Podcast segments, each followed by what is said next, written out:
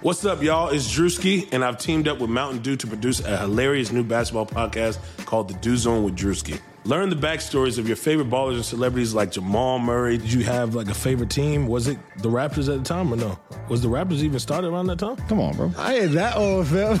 you talking like I'm 50. Taylor Rooks, A'ja Wilson, and many more. You won't want to miss this. Listen to The Dew Zone with Drewski on Apple Podcasts, Spotify, and wherever you listen to podcasts. All right, this podcast is brought to you by BetOnline. Bet Online, the fastest, easiest, and safest way to bet on all things sports. With March Madness, the Masters, and Major League Opening Day right around the corner, BetOnline has all the latest news, scores, and odds to help you win big. The best part? You'll receive 50% welcome bonus with your first deposit. Head over to betonline.ag and use our promo code BLUEWIRE to receive literally free money. Plus, signing up is a great way to support the podcast you're listening to in your ears right now. Again, that's promo code Blue Wire, all one word when you sign up at betonline.ag. BetOnline, your online sportsbooks experts. Blue Wire. Russell Westbrook is off to Houston. It's going to be scary. Not for us. Los Angeles. And Westbrook is on the freeway. What's up, guys? Welcome to Twist Podcast. My name is Salman Ali at Salman Ali NBA on Twitter. Here joined by Craig Ackerman. Craig, how you doing, man? I'm doing well. Thanks for having me. It's been a while since I talked to you. How, how have you been? Like, how, how, have you been personally before we get into the Rockets? Um, well, I was a little sick over the All Star break and have still have a little bit of a cough, but other than that, I'm fine and nobody really cares. But thank you for asking. No, I care. I care. I care, Craig. Uh, okay. Well, thank you. Okay, so let's get let's get into this first. What do you think when the Rockets first traded for Robert Covington? Actually, let's go further than that. Did you ever believe the Rockets would trade Clint Capela even when the first rumors are coming out? Um, I, well, I've been around long enough to realize that um, anything uh, is possible uh, when Daryl uh, is in charge, and so um, I'm never surprised by anything uh, that happens uh, around here. Um, but you know, um, they uh, what I realized over the last year and a half. Um, and look, I got to premise this uh, preface this by saying that Clint's a terrific young player, and I think once he gets healthy, he's going to be a really good fit um, with the Atlanta Hawks. But Clint is very dependent um, on ball passes to be able to contribute on offense, and over the last season plus, um, more and more that's been taking that's been taken away by opposing defenses. Um, so they have not been as effective and efficient with that with him as the vertical spacers we've seen uh, in years past. And then you couple him um, with Russell Westbrook, and then you have two non-floor spacers out there, which was kind of hurting everybody. That kind of hurt that lob situation that I was just discussing. Uh, it clogged the lane for James driving. It clogged the lane for Russell Westbrook um, driving. Um, and so again, nothing surprises me. Um, and I kind of understood the rationale um, when it happened. Um, I will admit that when it did happen, I still was very much like, okay, we need to take a wait and see, you know, approach here because you know this will still be very much uh, a work in progress. But I think now that we're what eight, ten, eleven games in to um, the Rockets, you know, selling out full bore on small ball, uh, it looks like it's going to work. Yeah, and I, I understood all that. Like I understood the Rockets running running less and less pick and roll. I understood the floor spacing element. This trade still surprised me because in general, like just going like this is just a Morey thing. Like Morey does not make major trades at the trade deadline. He makes those in the off season.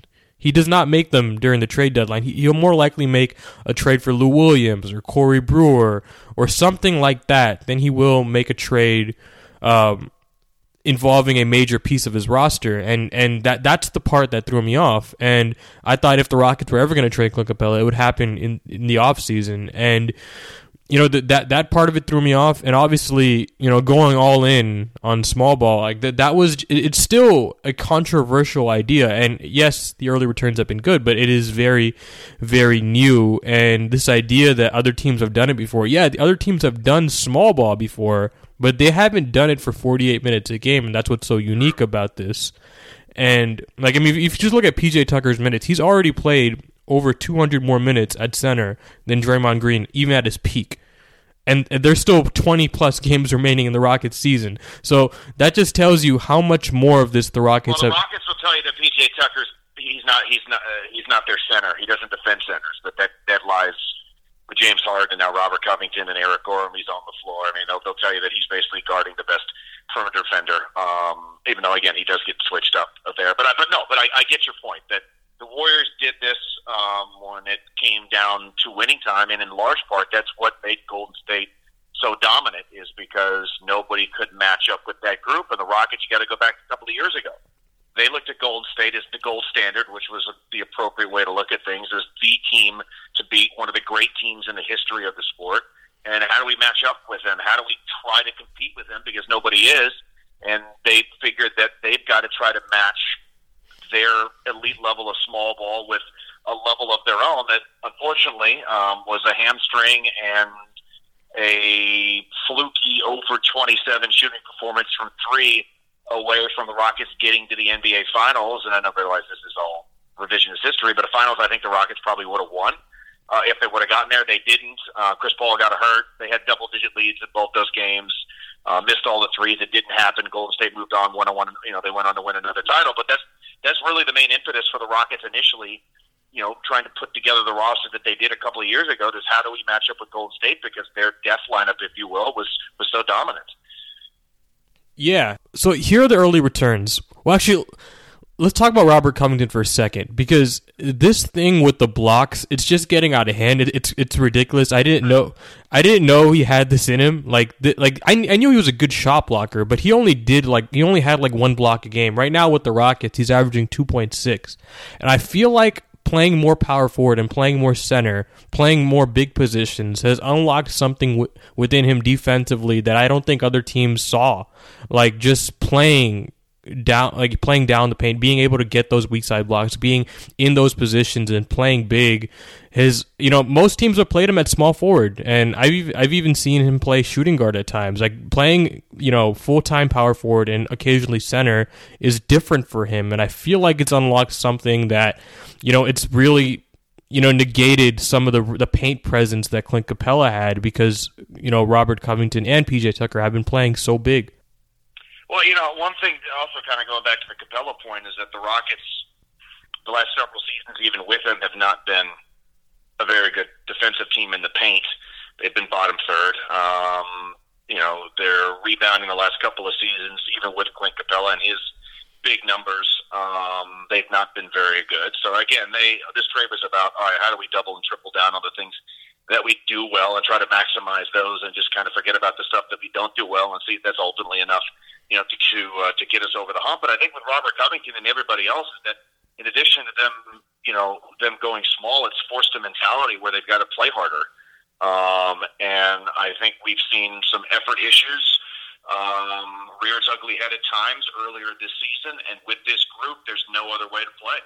If they don't play all out and they don't play hard, then they're going to get burned uh, at the rim, and now they can switch everything. And since they're switching everything and they're playing harder, and Covington's a very athletic wing player who is already very, always very good disrupting passing lanes. Well, now he's just playing a little bit closer to the rim and disrupting shots uh, at the rim, and he's been terrific. And as you well know, when he and PJ Tucker have shared the floor together, the Rockets' defense has been elite, and that's what they've been looking for. And their offense was always good, even with Clint, um, but they were just trying to find a way to to become better defensively, and it looks like that they've unlocked that as well.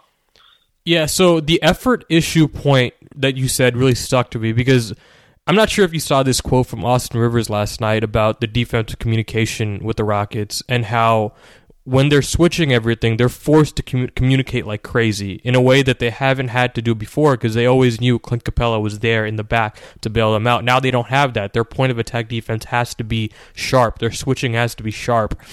And it's forced them to communicate more in Austin Rivers' words than they have in his entire tenure with the Rockets.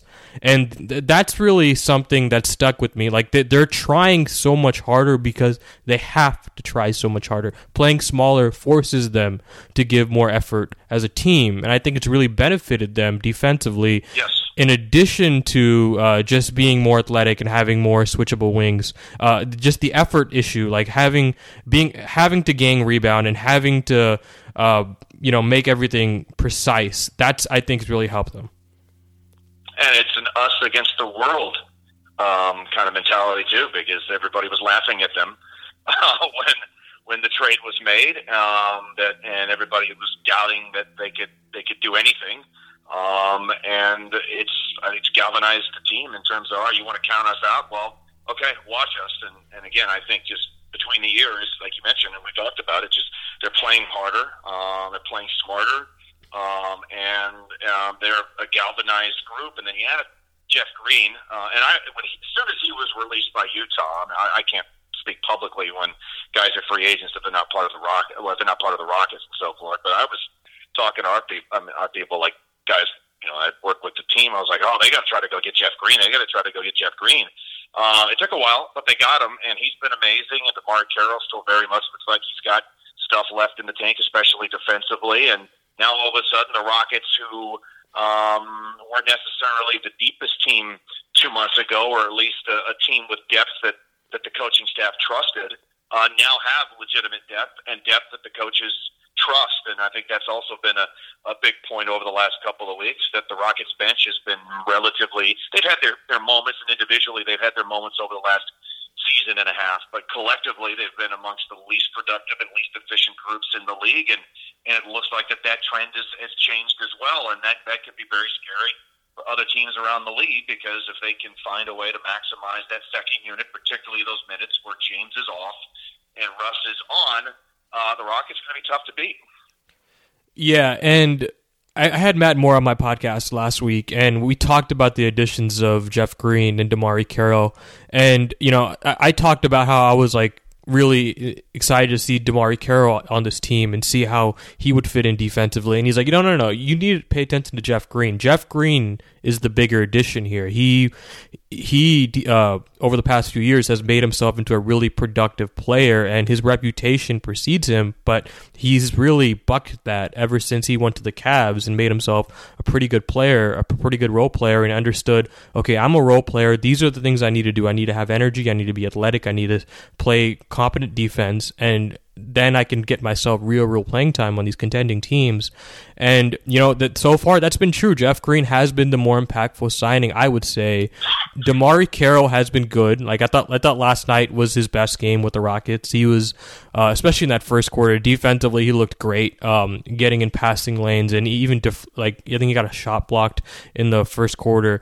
Um, so he's he's looked good, but Jeff Green to me has surprised me in you know how how well he's played so far with the team. So I need to get to this. This is the Rockets in February. They're eight and two as a team. They're they have a one nineteen point three offensive rating, second in the league. 109.0 defensive rating. That's ninth in the league. Uh, they're plus 10.4 net rating. That's second in the league, only behind the Bucks, who have been playing out of their minds.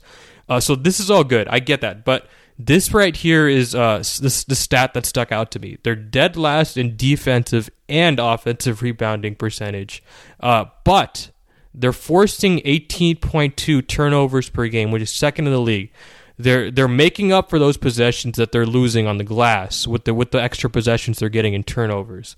So this has always been my chief concern. Can you build a good, sustainable defense that will work in the postseason without defensive rebounding? It's a very new school idea, and it's and and it's to a lot of people, including myself. Like I, I just had my you know my suspicions about whether or not it'd work. But but over the over the regular season so far, it has worked. What have you thought about this? Uh, well, in terms of the playoffs, I guess we're all going to have to find out, right? Um, yeah. And I'm still, I, I'm curious myself, and that was part of my wait and see approach. You know that I talked about earlier when the when the Covington trade was made at the at the deadline. Um, but that's Mike D'Antoni's been talking about this since the trade. That they feel like where they give up, they weren't a very good rebounding team anyway with Clint, um, and so they they just basically gave in uh, to that notion, right? We're not going to be very good with him, and we're going to be a little bit worse without him. Then let's improve uh, in other areas, which is committing less turn- turnovers, forcing more turnovers, and creating other opportunities, and making up for the deficiency on rebounding. He's been preaching that since the trade went down, and he's proven uh, to be right. Um, that the Rockets, uh, he had a lot of turnovers last night, but that game at times was ugly and over, and I think they lost their focus, and it just got a little bit sloppy. But um, that seems to be the goal. That they think that they, even though on most nights, and they're going to get beat up on the glass, um, that they can make up for that because they're valuing more of their possessions when they have them with fewer turnovers. Um, they're making Russell Westbrook a far more efficient player each and every possession because he's basically getting the rim whenever he wants to and converting at a ridiculous rate.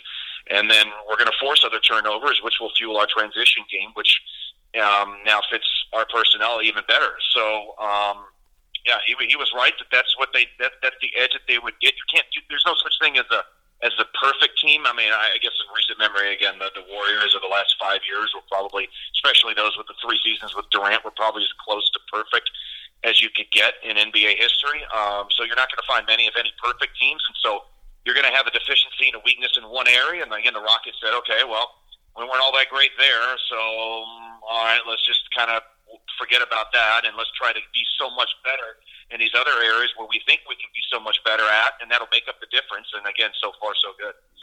Mike always talked about how yeah we're gonna lose the rebounding battle, but can you score on us twice in a row? Like once you get that second rebound, fine, you'll get it. But can you score on us that second possession? Because we're going to be so good on post defense. Like we have all these thick defenders that can that can force really inefficient shots. That I don't think you'll be able to score efficiently on that second possession. So we're going to go ahead and give that up. And on top of that, we're going to get these these extra possessions through the turnovers. And you know, it, it's it's interesting because last season at the second half when the Rockets really started to make a run post All Star break because they also made a run last year post All Star break. They did this very similarly. Like they were forcing a bunch of turnovers and weren't rebounding well either. And I'm wondering if the Rockets saw that and decided, screw it, let's try it since it since it worked last season and I and we think it can be the best way for us to play.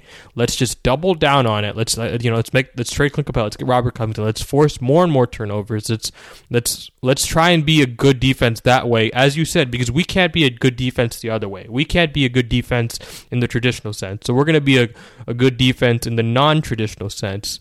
And so far, it's worked ninth in the league in February. I mean, it's you you can't you know, argue with the results so far. No, no, no, not whatsoever. And again, are they sustainable over the rest of the regular season on in the playoffs? I mean, we'll, we'll all we'll all find out. But I mean, it was that that seems to be the general idea and theory behind all of this. Not to mention Clint. Um, as I said, he's a really good young player, and I think he's going to have a really good time with the Atlanta Hawks once he gets healthy. He was really the Rockets' only tradable asset um, in terms of young player on a value contract that would be coveted. Um, and you know, if you so if you were looking to drastically improve this team, and let's not be fooling ourselves, the the window for this team isn't like five years on down the road. It's basically you know the prime window for this team is this season and next season, and maybe one more after that. But the, the window is tight here with this group, and so if we're going to go for it uh, then we got to go for it. And uh, as we all know, again, going back to my initial point, uh, nothing ever surprises me around here. Daryl has been as much of a risk taker as there's ever been in his position in this league. Uh, he's always willing to roll the dice and live with the results, even though sometimes those results don't pan out and he gets heavily criticized for it. But he doesn't care. Uh, he's going to do things his way, and it seems like that's been the case as well for Mike D'Antoni over the course of, of his career. And uh, they said, again, we're going to quadruple, double, triple down on this, and we will live with the results, whatever those results may be. And again, that's all still to be determined. Yeah, and by the way, I'm not one to meddle in conspiracy theories. I'm someone who I will believe what I'm told. But I just don't buy that Robert Covington six seven. I don't care what anybody says. It's an election year. You cannot lie. I want I want people to be honest about this. I've stood next to the guy. I've seen him in person. There's no way he's not at least six eight or if not six nine. Like I, like this idea that the Rockets are playing six seven or under guys like every game. Like that's just not true. Like Robert Covington, I feel is much much bigger than his listed height. I don't care that the NBA did these height measurements at the beginning of the season. I feel like they messed up there or someone fudged it. He's much taller than than six seven. when he was in that game against the Lakers, when he was standing next to Anthony Davis, it certainly seemed like he was bigger than he was listed. Um, it, it seemed that way to me, and I was there. I was like, um, yeah, he seems a little bit bigger than than I thought he was. Um, but he's got great length. He's very athletic. Um, you know, PJ Tucker, he, you know what he gives up in height, he achieves in and he's got long arms too. Um, and those two guys play really, really, really hard. And that's what half the battle is in sports, right? I mean, if you play hard, uh, you can make up for a lot of shortcomings in this team ever since it's now at its product where we currently see it at. This team is playing incredibly hard. I mean, Ben McLemore can't miss a shot.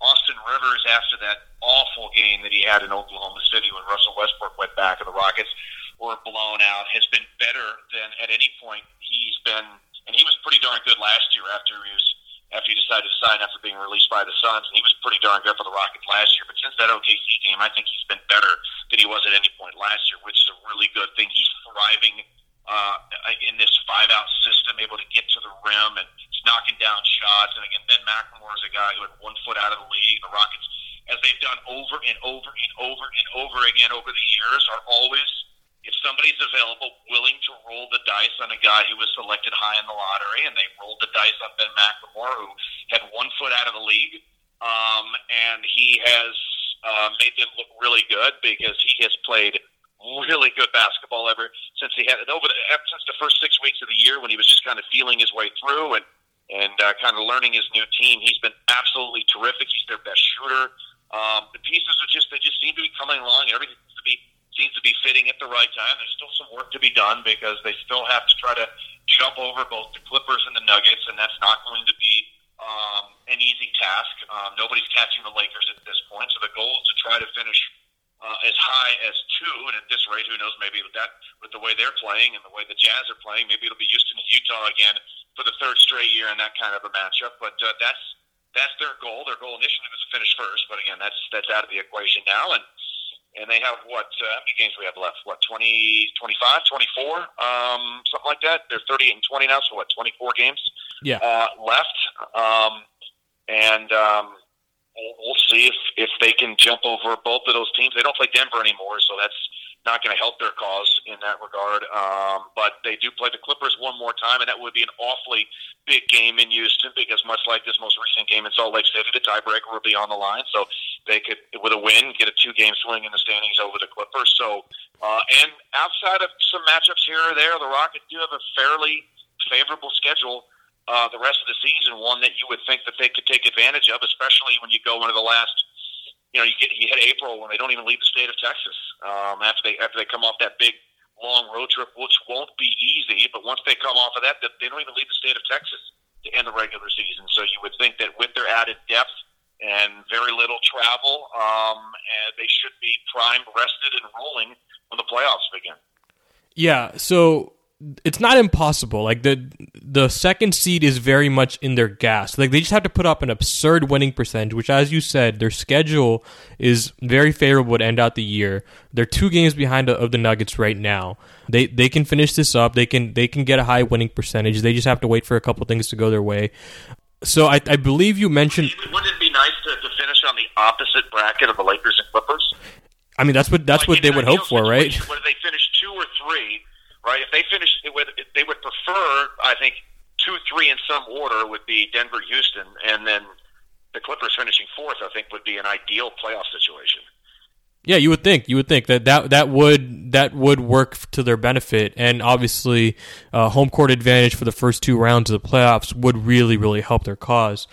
So I believe you mentioned Westbrook earlier, and he he in the month of February has just been ridiculous. 32.3 points per game, 7.1 rebounds per game, 6.1 assists per game, 1.6 steals per game, uh, 54.2% shooting from the field. And he's actually been really good from three-point range. 38.9% from three-point range. He's only taking like 2 per game, but in the in the threes that he's taking he's actually been pretty good.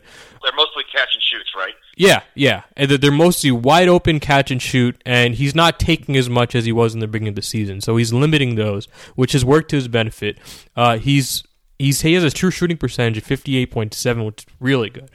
An interesting development that I've been keeping an eye on, and this is actually Westbrook. Like this is actually Westbrook's most efficient season since his MVP year, like true shooting percentage wise. He started off the year awful, um, and ever since then he's abandoned shooting threes, and he's had this additional spacing um, he's looked great. I mean, this has changed the way I thought the Westbrook trade in that I'm I'm actually not as opposed to it as I was before. I still wouldn't have done it myself, but I think I understand their reasoning now. I think if you look at Harden and Westbrook for the month of February, they're on pace to be the first two teammates to average 30 points per game since Shaq and Kobe. So they're playing really, really well alongside each other in a way I didn't think they'd coalesce to at the beginning of the season. Well, I've said this before when the Rockets played so many years against Russ. There's good Russ and there's bad Russ. And then when the Rockets were playing against him, you wanted to maximize the bad Russ because that meant he was very inefficient. And even though he might put up 50 points in a game, you're probably going to walk out of the gym a winner because he was put it up in a very inefficient fashion. And that's what the Rockets have been trying to work on all season. And ultimately, I mean, everything we've already talked about the trade. I mean, that's what this comes down to, right? I mean, Russ is under contract uh, for three more years uh, after this, right? Three more years after this at a very high number.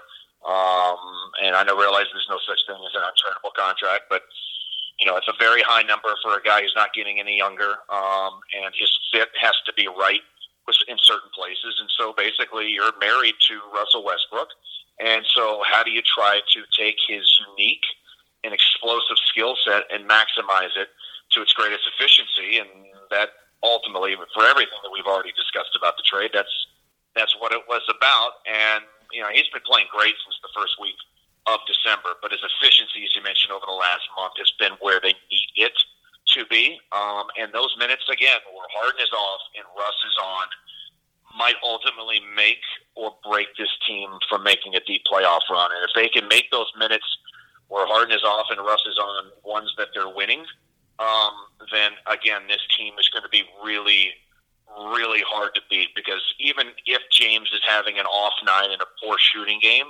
the Rockets still ends up te- typically winning those minutes anyway because he's just such a unique player.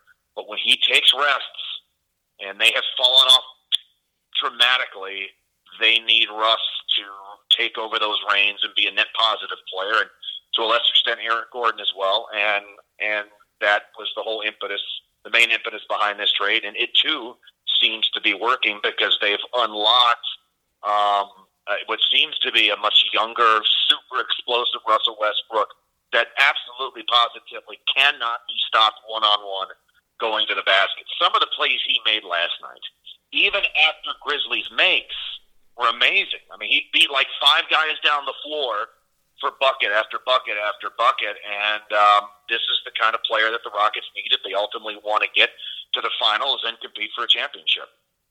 Yeah, he's just getting down the court in like less than four seconds. He's looked so fast. And I feel like part of this is the knee, right? He had that procedure at the beginning of the season with his knee. He missed some of training camp in preseason. And he, he's it took him some time to get over that. And I feel like he's starting to look like more of himself again. I, I went back and I listened to the podcast I had with you in the off season, and I remember the specific questions that stuck with me.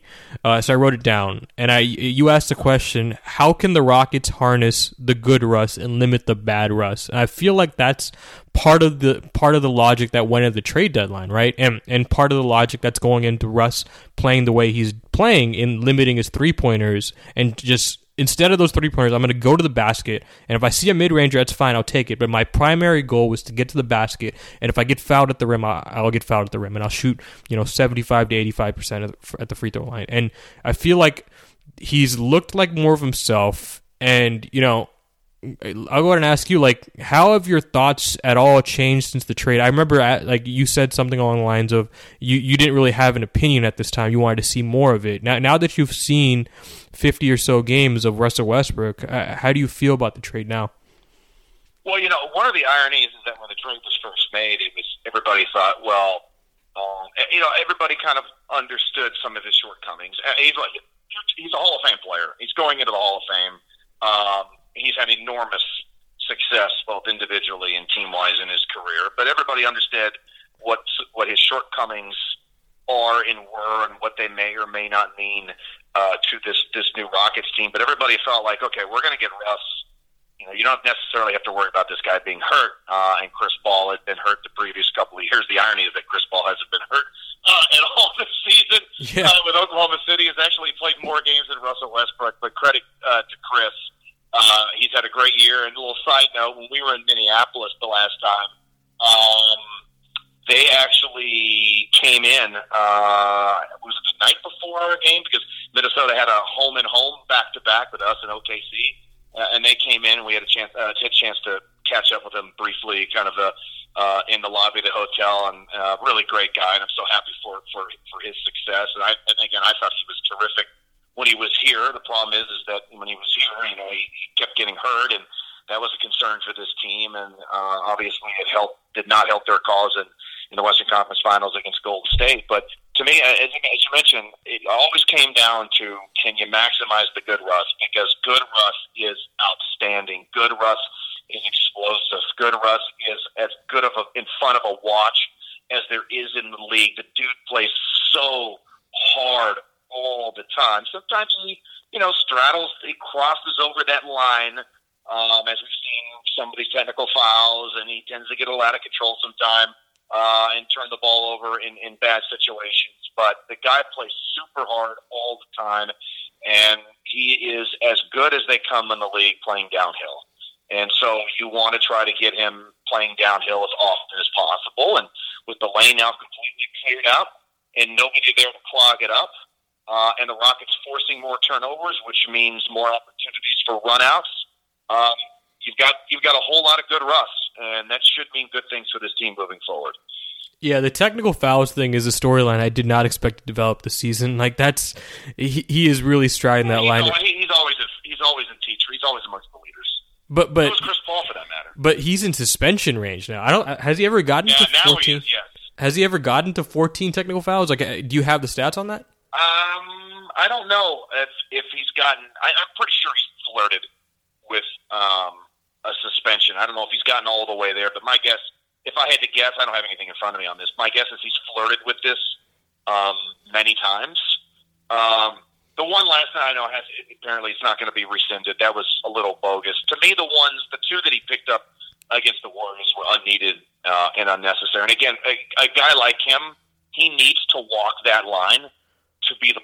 You know, that's the reason why he's going to go into the Hall of Fame, and he's had he's had he's an MVP, and he's had the success that he's had in this league because he walks that fine line because that's what he needs to be the player that he is, and occasionally he crosses over that line. The two tees against Golden State were unneeded and unnecessary in a game the Rockets were dominating, and then the one last night, and you know, would just been another tee, and nobody wouldn't really be that big of a deal, but you know, now it is, and I guess if he ultimately is going to get to 16, um, you'd prefer it to be in the game before the second night of a back-to-back where he's going to sit anyway, so it wouldn't be a big deal, and um, and then hopefully he can just you know stay relaxed in that regard uh, and have this thing reset uh, in the playoffs, which I highly doubt he'll ever reach the the T threshold in the playoffs. But I, my guess is that he's probably flirted with this before.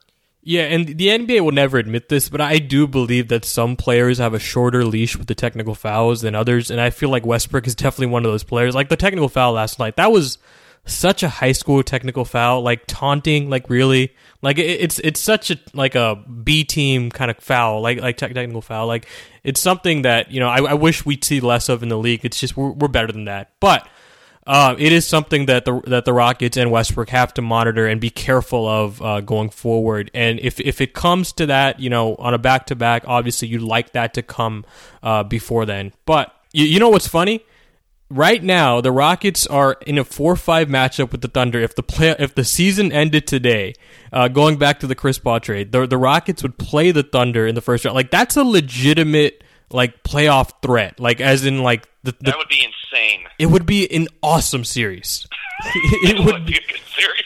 It would be it, it would the drama would be spectacular. Like it, I don't know if OKC can hold on to this four five matchup, but if they can, or if they if they if they drop down to six and the Rockets can get the three seed, like that's that's just popcorn popcorn playoff matchup. Yeah, it would be uh, it would be epic, uh, and and I have to tip my cap. And again, the Rockets got crushed in Oklahoma City. It was again second game of back to back for them, but the atmosphere and what they did for Russ was absolutely incredible. Um, uh, they kind of did things a little bit differently. Their tribute video came before the game, right before he was introduced. Um, and I, I was I was talking with one of their broadcasters about this. There really aren't many markets and players in the league where I think if a guy had spent as much time as he had in one organization and then left and came back for the first time, that, that the organization would do that for him, and then he, the fans would give that player that kind of reception. The only other guy in the league I can think of would be Damian Lillard. Like for some reason they traded him away and he came back for the first time. Um, it was incredible, and that series would just be absolutely. As you mentioned, lots of popcorn for everybody because you've got some incredible competitors, all the storylines, all the ties. Uh, they have they do have playoff history, lots of playoff history between the two organizations. Uh, it would be it would be epic uh, if it ended up uh, transpiring, and I think it would be fun for a lot of basketball fans. So I, I don't think it necessarily would be an easy series uh, for the Rockets, um, but it would be it would be epic for basketball fans for sure. The only thing that would make it better is if they if they got Scott Foster for one of those games. Man, that, that that would just put it over the top in terms of the theatrics. Everybody better keep their jerseys tucked in. That's what I'll say. That's what I'll say.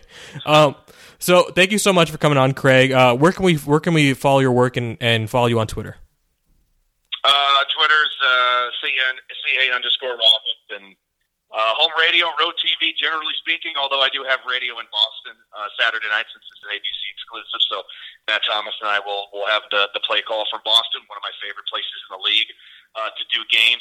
That atmosphere Saturday night is going to be absolutely uh, incredible as it normally is in Boston, but I think people will really be frothing uh, at them at their mouths uh, for that game because Boston's playing really well. The Rockets already beat them once, so they're going to want to extract some revenge on Houston. The Rockets want to keep rolling. Both teams are in very tight playoff races in their respective conferences, but uh, it will be awesome. And Monday night, of course, when we go back to New York, uh, we are doing TV, so I'll do TV there. So uh, I appreciate it, man. Thank you. Yeah, it's gonna be fun. Thank you so much for coming on. All right, that was Craig Ackerman. Be sure to follow him on Twitter and listen to him on the Rockets broadcast. He is really, really freaking good, like way above average on League Pass good. Subscribe to this podcast on Google Play, Spotify, and Stitcher. Give us five stars because I really hope people find the show. Follow me on Twitter at NBA. And yeah, guys, good night.